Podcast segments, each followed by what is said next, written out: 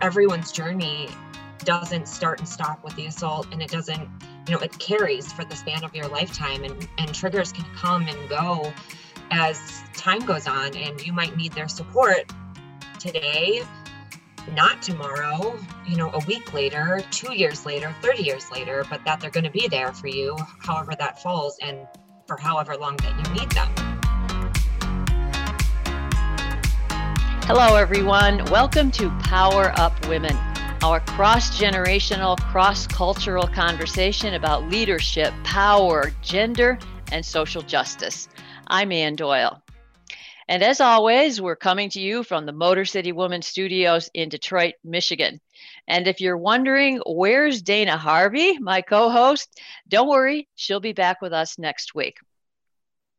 Well, the Tokyo Olympics are in the history books now, and female athletes wrote at least half of that history, or better yet, herstory. Because this was the first Olympics in which half of all the athletes from all over the world were women, 48.8% to be exact. And it was the third consecutive Olympics in which American women won more total medals than American men. Of the 113 US medals, 66 were won by women, or nearly 60%.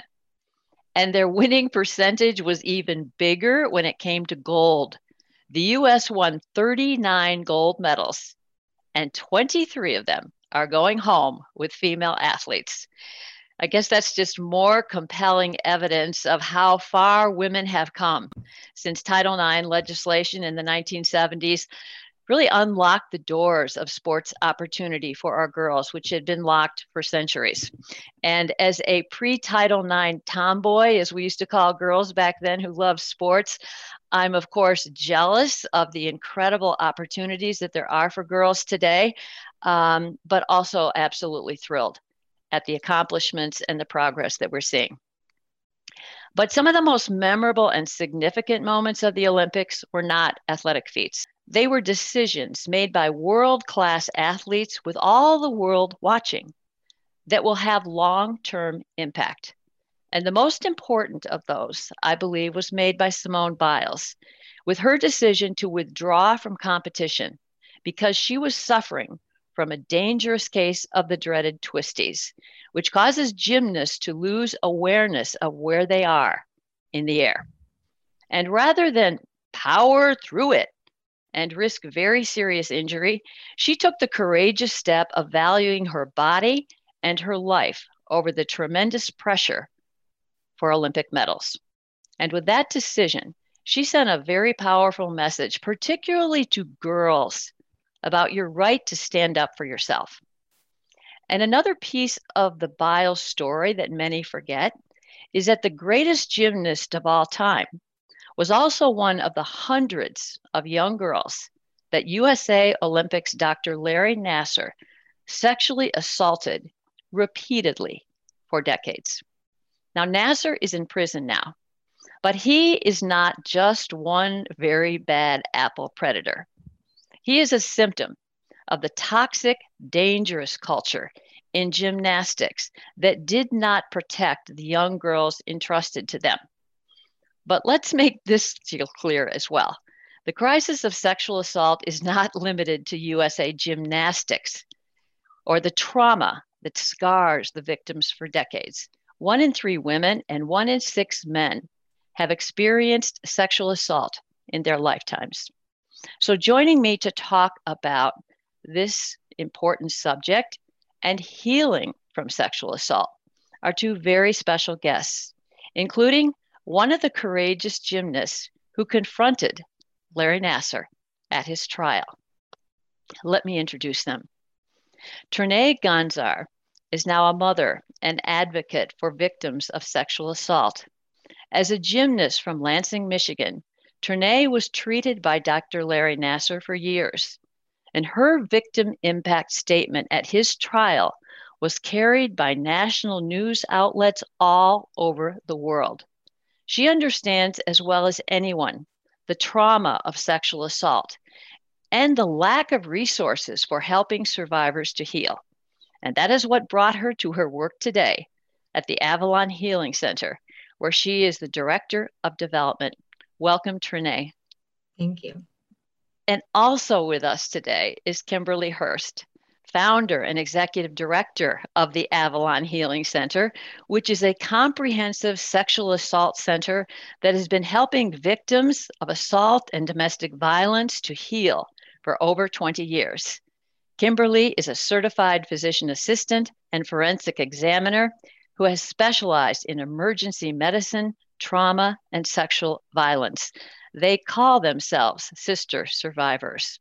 Welcome, Kimberly. Hi, good morning. Good morning. Well, Trinea, let's start with you.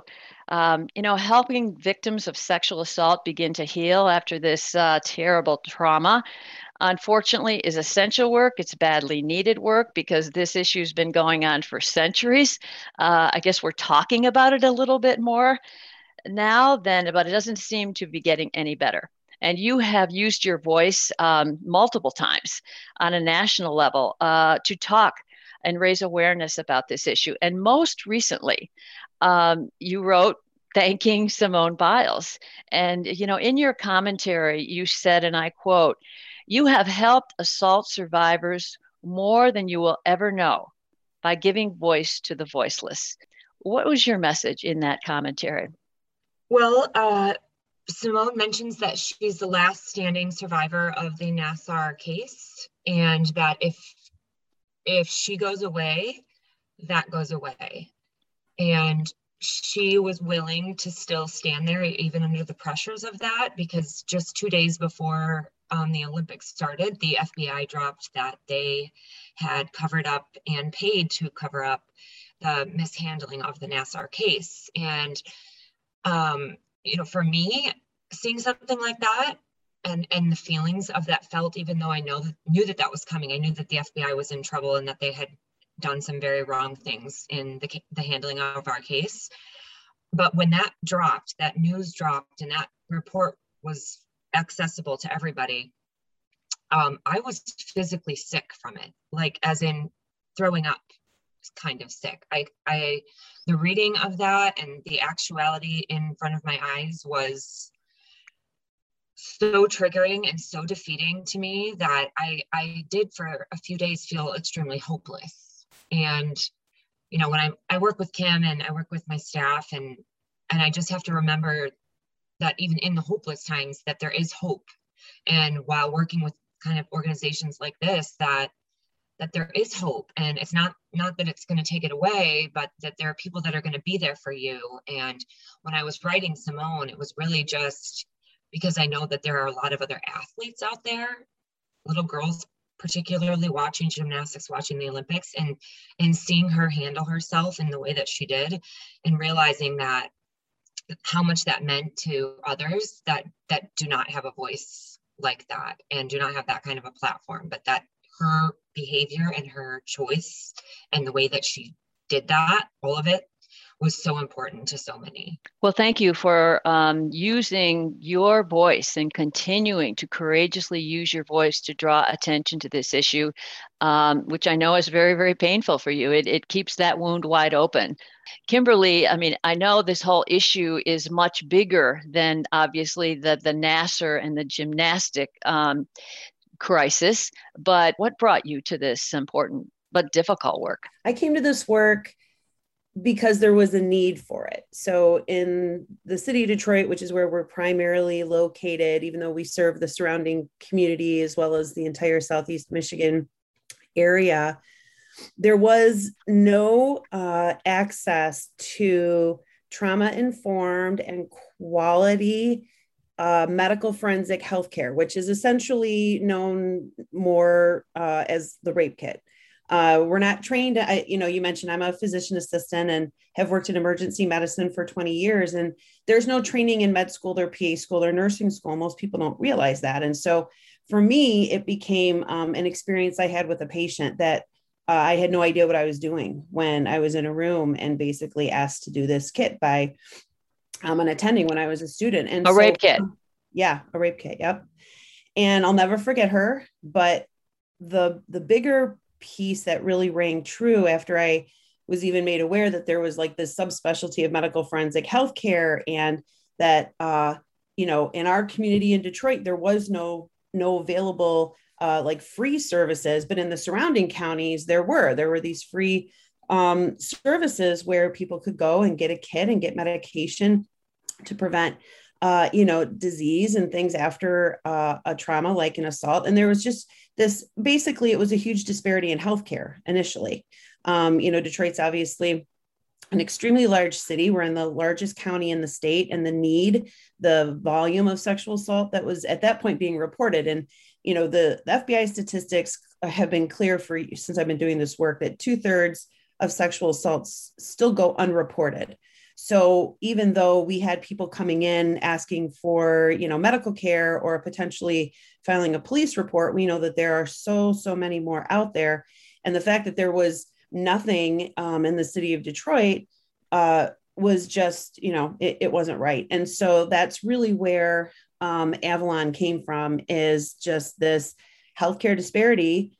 Uh, and then and then we grew. And and for me, I also um, am a survivor and was assaulted by uh, a physician. And, and so from a, a medical standpoint, the importance of not only us bridging that gap for the healthcare disparity, but also looking to educate not just the community, obviously, right? And all of the different partners that play a part in this from the criminal justice system to the healthcare system.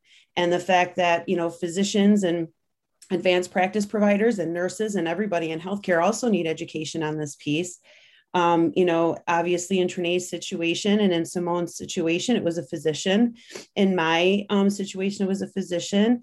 Here, you know, in Michigan, we're also um, really starting to hear more and more about um, our uh, brother survivors out of U of M and what they went through at the hands of a physician. And so, University of Michigan. What really got me started in the work was trying to transform from a healthcare standpoint how we see sexual violence in our patients, how we identify it, and how we can you know stand up and, and stop when we happen to have a concern that that there's a colleague or that there's something going on um, you know that that shouldn't be and so that's really where where the the mission started um, and the work started and it's just grown to be so much more than the medical healthcare piece because we provide all different types of um, counseling healing therapies advocacy both in the courts as well as personal advocacy. And then a huge part of what we do is community education awareness and prevention work. And, and that's what i want our listeners to be very clear about is how is the avalon healing center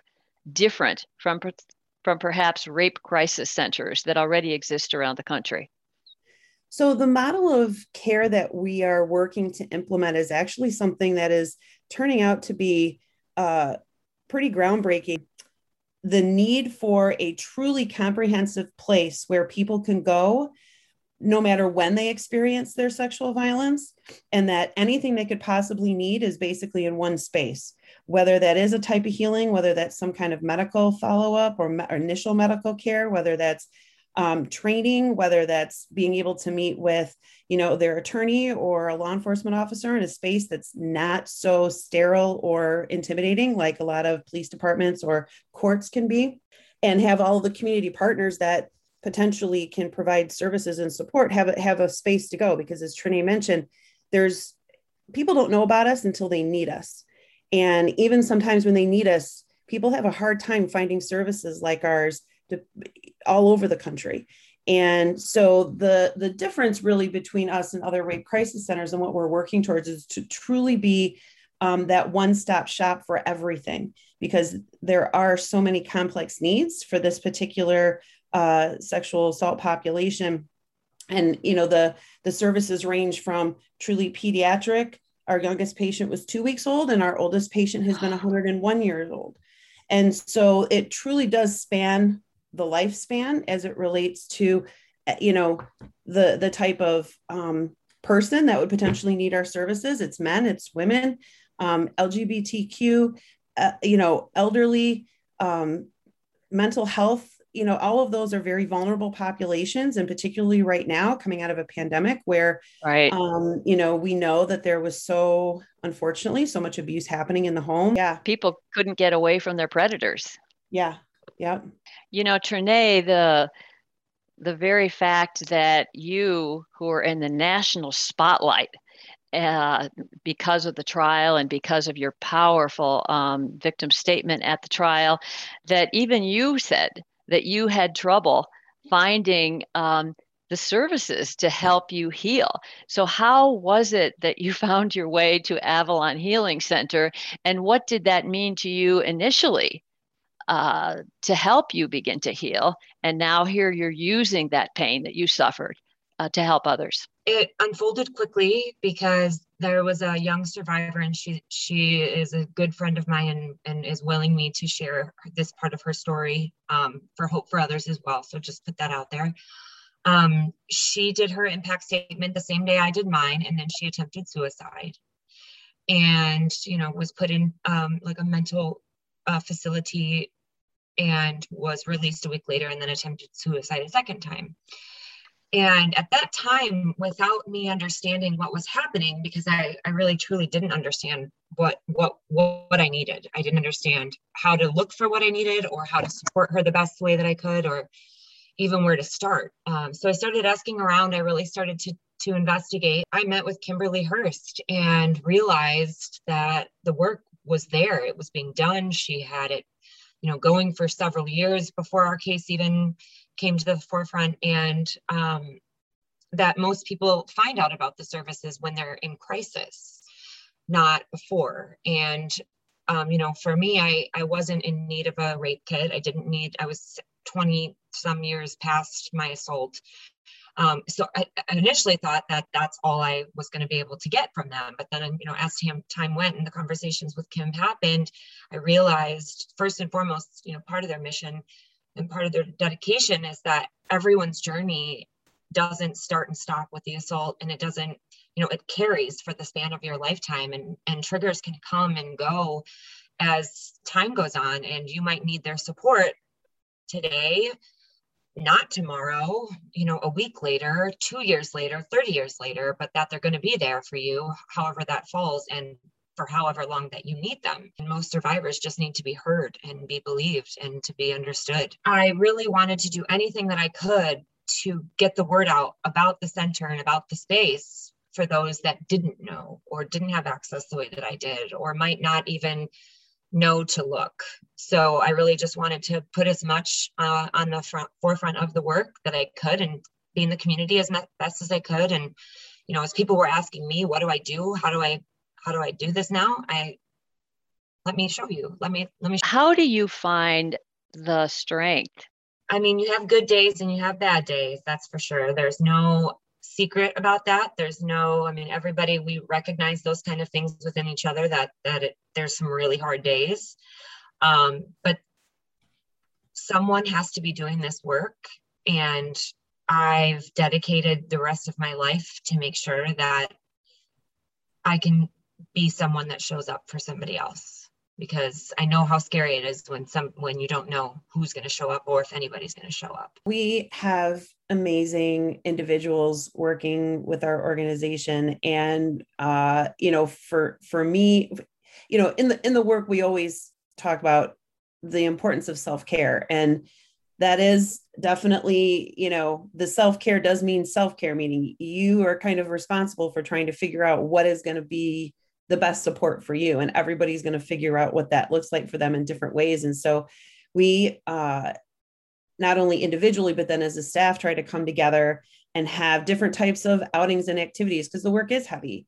The goal for all of us is to see our patients and our clients walk out holding their head high when maybe they walked in looking down at the ground and to have a smile on their face when maybe when they first came in there were tears uh, and you see that, you see that every day. And so through the work, as hard as it is, there is hope. 20 plus years ago, if you had asked me if I'd be doing, I would have looked at you like you had five heads, but um, I can't see myself doing anything else anymore.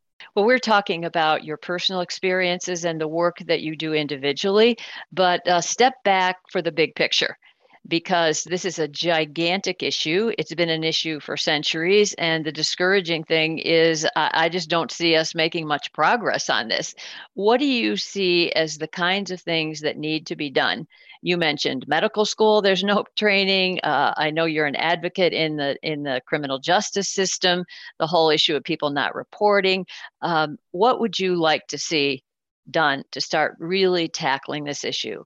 The good and the bad of it is is we are out there really tackling the issue right? So there there are um, so many so many individuals around the country and around the world who are doing work in these in these different venues to make the change that needs to happen we have seen a lot of change. I mean within the movement itself we have seen tremendous change for the better as it relates to how the criminal justice system responds and reacts to survivors. Not all the time. There's a ton of work that still needs to be done but there there is work that is being done. And you rewind 10 to 15 years ago and it wasn't it wasn't there yet. One of the reasons that we really truly believe the model of care that we're working to implement as as as a whole for the organization and what we've looked into as it relates to assessments across the country is there re- is really nothing like what we're looking to do and so the outcome for us is to be able to have this model of care that we can implement in a center that can then also be replicated and implemented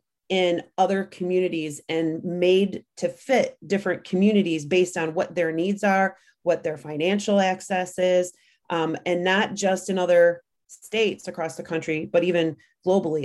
We're really hoping that what we're working to do is going to continue to elevate and push push forward the awareness that needs to happen in order for there to be change. I mean, we're talking about sexual violence to your point, and that is rooted in oppression and historical trauma and so many other things that it's not just a matter of having a couple webinars and being like okay i'm trained on it i have better understanding i mean it truly is a, a cultural shift that will take everybody. There's women doing this work but but men do this work as well. Men are also survivors and their voices are also you know incredibly strong especially when you look at the fact that we're pretty much a paternalistic society. Um, you know hearing from men on this issue is important. We consider them allies in this work. So it really is all of those things wrapped into one. And Trinea, because of your experience as a gymnast and also with personal history with Larry Nassar, I mean, you have a platform uh, to be to have opportunities. I think to have your voice heard. Uh, what are some of those plat- uh, opportunities that you have had, and and what's the message that you want out there? I really, really need to use my platform because I've been given one to make sure that I am offering my voice as a voice to the voiceless and trying to stand with those that need someone to stand with them. Kim and myself will be doing a lot of traveling in the next little bit of time just because people are starting to recognize this conversation and this topic and they really want to implement implement change and to use our model everywhere because they are realizing that there is no such thing and so we're at this groundbreaking moment in time where we know we know it's been working for 17 years and it's been working wonderfully. And now when we start talking about it other people are you know asking how do we how do we get this? How do we get this here? We began this conversation talking about the uh, the tremendous accomplishments of women at the Olympics, and uh, we have seen uh, tremendous change in the 20th century uh, more than any time in history in terms of the empowerment of women. And I'm curious as we end this conversation, um, what you see about uh, the strength building in women as a sisterhood and to own their own power uh, as being a part of this so that there are fewer women victims. You, you want to talk about that feeling of hope. That's that's the lens that I see um, women's empowerment through and and i say that because you know i see my mother who brought me up um, at a time where you know women's lib was was kind of on the early side and it wasn't still really talked about. And and then you and you fast forward to where we are now. And while i have two um, adolescent boys my sister has two adolescent girls and i have several nieces and i get so excited about like where we are but also like looking forward about to, to what they get to experience and the opportunities that they get to have as a result of all of this now. So that's that's sort of where i'm at with it is excited and hopeful. Trinea, what about you? Yeah i'm i'm with kim on that. I have two little boys so uh, one and a three year old um, and you know that holds a that holds for me a really high responsibility to make sure that um, you know, as we talk about men being our allies, um, because I'm a woman and I did go through the things I went through, um, I do recognize that my boys are going to have a different kind of um, path for them, and that as a responsibility of their mother to teach them, you know, what's acceptable and what's not acceptable as things move forward, and to be able to hold their buddies accountable and to be able to speak up to those pieces that are not okay as they watch others that normally, in, in my experience, you know, you, they laugh it off or they joke it off and just kind of turn away. You know, I come from hope. I'm I'm I'm hopeful that we're on the right track and I'm hopeful that we're leading the next generation in the right direction.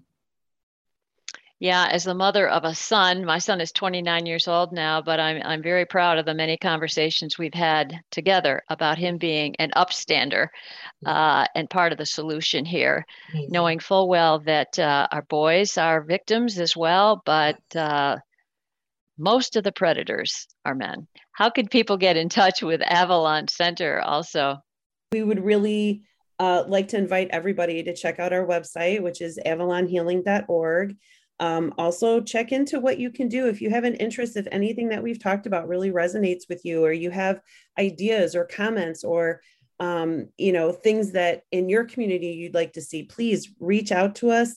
Uh, take a look at the work that we're doing we invite you to you know look to support us in, in any way that you feel that, that might be helpful um, because again what we're really looking to do is to be able to to take this work and make sure that it gets replicated in communities all over the place. It's just a matter of time. Someone in your circle you do know somebody that's in your circle that's has some form of assault and um, whether you do or don't know at this point who it is um, having resources like us in your pocket um, for when those kind of things come upon your lap or just knowing in case you hear somebody that might need services like ours or yourself you know realizing that maybe it's time for you.